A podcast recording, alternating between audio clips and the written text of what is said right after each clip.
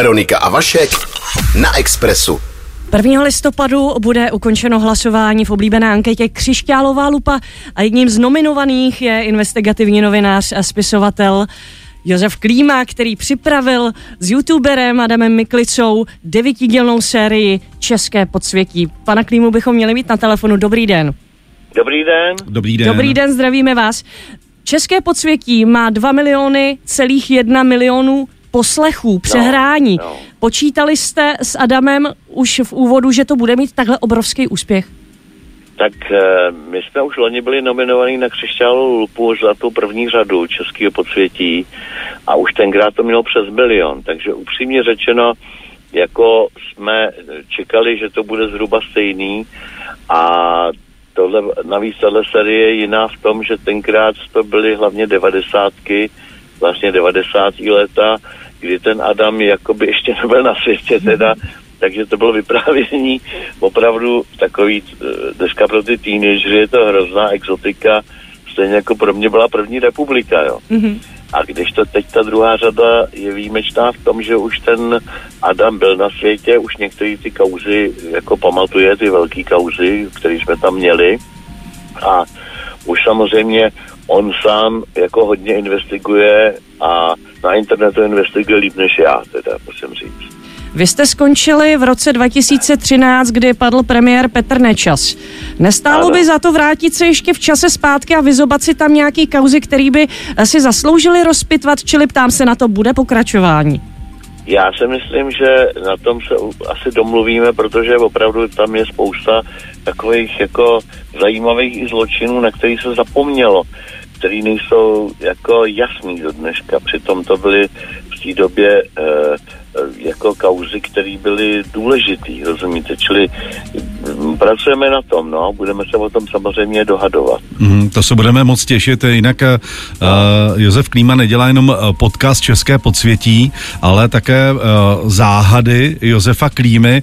Mě jako dítě narozené v roce No. 1970 eh, vlastně zaujal i ten, uh, ten vlastně jeden z posledních No. těch záhad, kdy ty děti byly kradeny těm matkám přímo v porodnici. Já teda vím, že já jsem celý táta, takže v tomhle tom jako v pohodě, ale uh, vy už máte třetí díl za sebou, je tak? No, já jsem, já, já bych byl opatrnější v té formulaci. Objevili jsme prostě řadu případů, kde jsou strašně podivné okolnosti úmrtí novorozenců. A to, já jsem nejdřív vysílal příběh jedné paní, kterou všichni považovali za blázna, když se obracel na policii, na státní zastupitelství a tak dál. Ona se dokonce nechala vyšetřit, aby měla certifikát, že blázen není teda. A najednou, a jenom proto, že nikdo nevěřil a mně tam připadlo opravdu, že tam je spousta divných věcí kolem toho úmrtí jejího novorozeně před 50 lety. A najednou prostě se úplně po té první reportáži vysypal pytel dalších příběhů, které jsou velmi podobný a ve všem jako se, eh, shodují se ve většině těch atributů. To znamená, eh, že to dítě se narodilo, má jiný datum u, eh, narození nebo úmrtí, umřelo třeba po dvou, po třech dnech. Tělíčko nikdy těm lidem nevokázali, i když na tom trvali. Říkali, nemocnice všechno zařídí.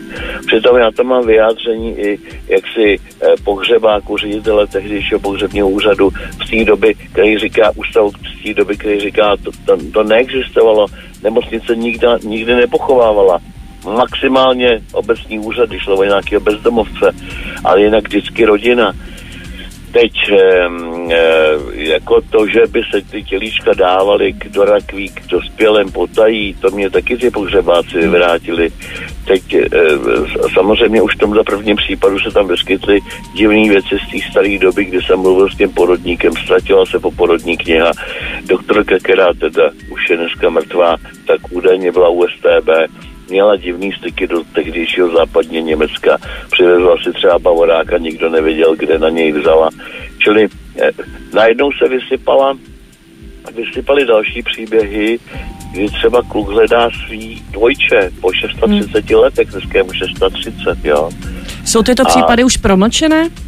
No, na to jsem se ptal uh, Tomáše Sokola, právníka, právě v tom posled, v poslední reportáži a on říkal, že vlastně tím, že se neví, jestli došlo k nějakému trestnému činu a k jakému došlo, tak se nedá ani jednoznačně říct, jestli to je promlčený nebo, ne, nebo nepromlčený. Čili já teď to všechno chci předat orgánům činným trestním řízení, aby s tím začali nějak zacházet jakoby oficiálně odpovědně a hlavně je dali dohromady, protože oni se odehráli v různých e, částech e, České republiky, mm-hmm. v mhm. různých nemocnicích. E, a tím pádem e, ta místní příslušnost e, jak si byla pořád do téhle chvíle izolovaná, mm-hmm. vždycky to dělal nějaký státní zástupce někde a považoval to za izolovaný případ. A já navíc mám reportáž z německé televize, kde se stalo nemlich to samý a tvrdí, že, to, že tam se ty děti jako kradly a pašovaly do západně Německa jako ve velkém, jo, v té době. To jsou záhady. No, budeme to, to sledovat dál. Tento... budeme sledovat no, dál. je to záhady, záhady Josefa Klímy. Je to po letech, já už jsem myslel, že jako už tak budu jako, jako s, s, po 70, že už tak budu jenom tam do počtu, ale ono jako najednou mám kauzu, jakou jsem neměl 10 let posledních, jo, no, tohle to. Pojďme ještě k vaší beletristické, uh, uh, beletristické činnosti. Ano. Nedávno vám vyšla knížka, já myslím, že je to tento měsíc dokonce, která je to detektivka, jmenuje se Jak zabít dvakrát. Ano. Ano. Jsou to ano. kriminální případy Kláry Radové, což jak jsem se no. do, dočetla, je to atraktivní detektivka, atraktivní kriminalistka. Uh, jsou tam dva případy, uh, můžete ano. aspoň přiblížit trošičku, o co se jedná v těch případech. No, já jsem hlavně jako mě zajímalo vytvořit detektivku po letech, jak já už jsem předtím nějaký napsal, kde jako by se to blížilo té normalitě s tím, že jednak oni neřeší jenom jeden případ, ale vždycky víc, jako já report, mám taky vždycky víc kaus najednou, jo.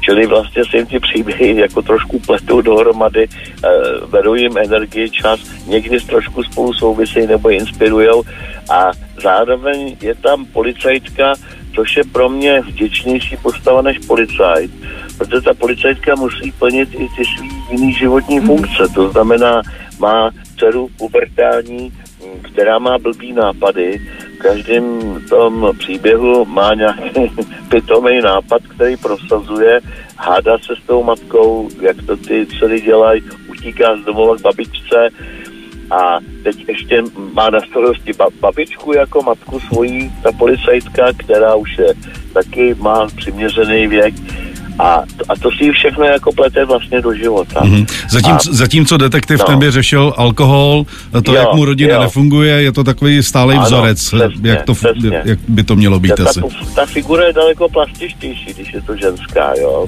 protože e, ta ženská má těch opěrných bodů v životě víc než ten chlap, že jo. Mm-hmm.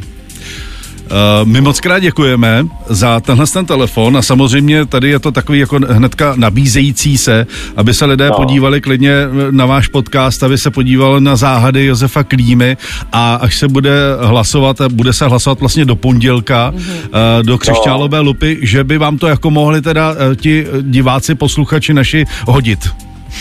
Hlavně až hlasuju na, já to tady mám napsaný, krystalova.lupa.cz, jo, abych to nepoplek.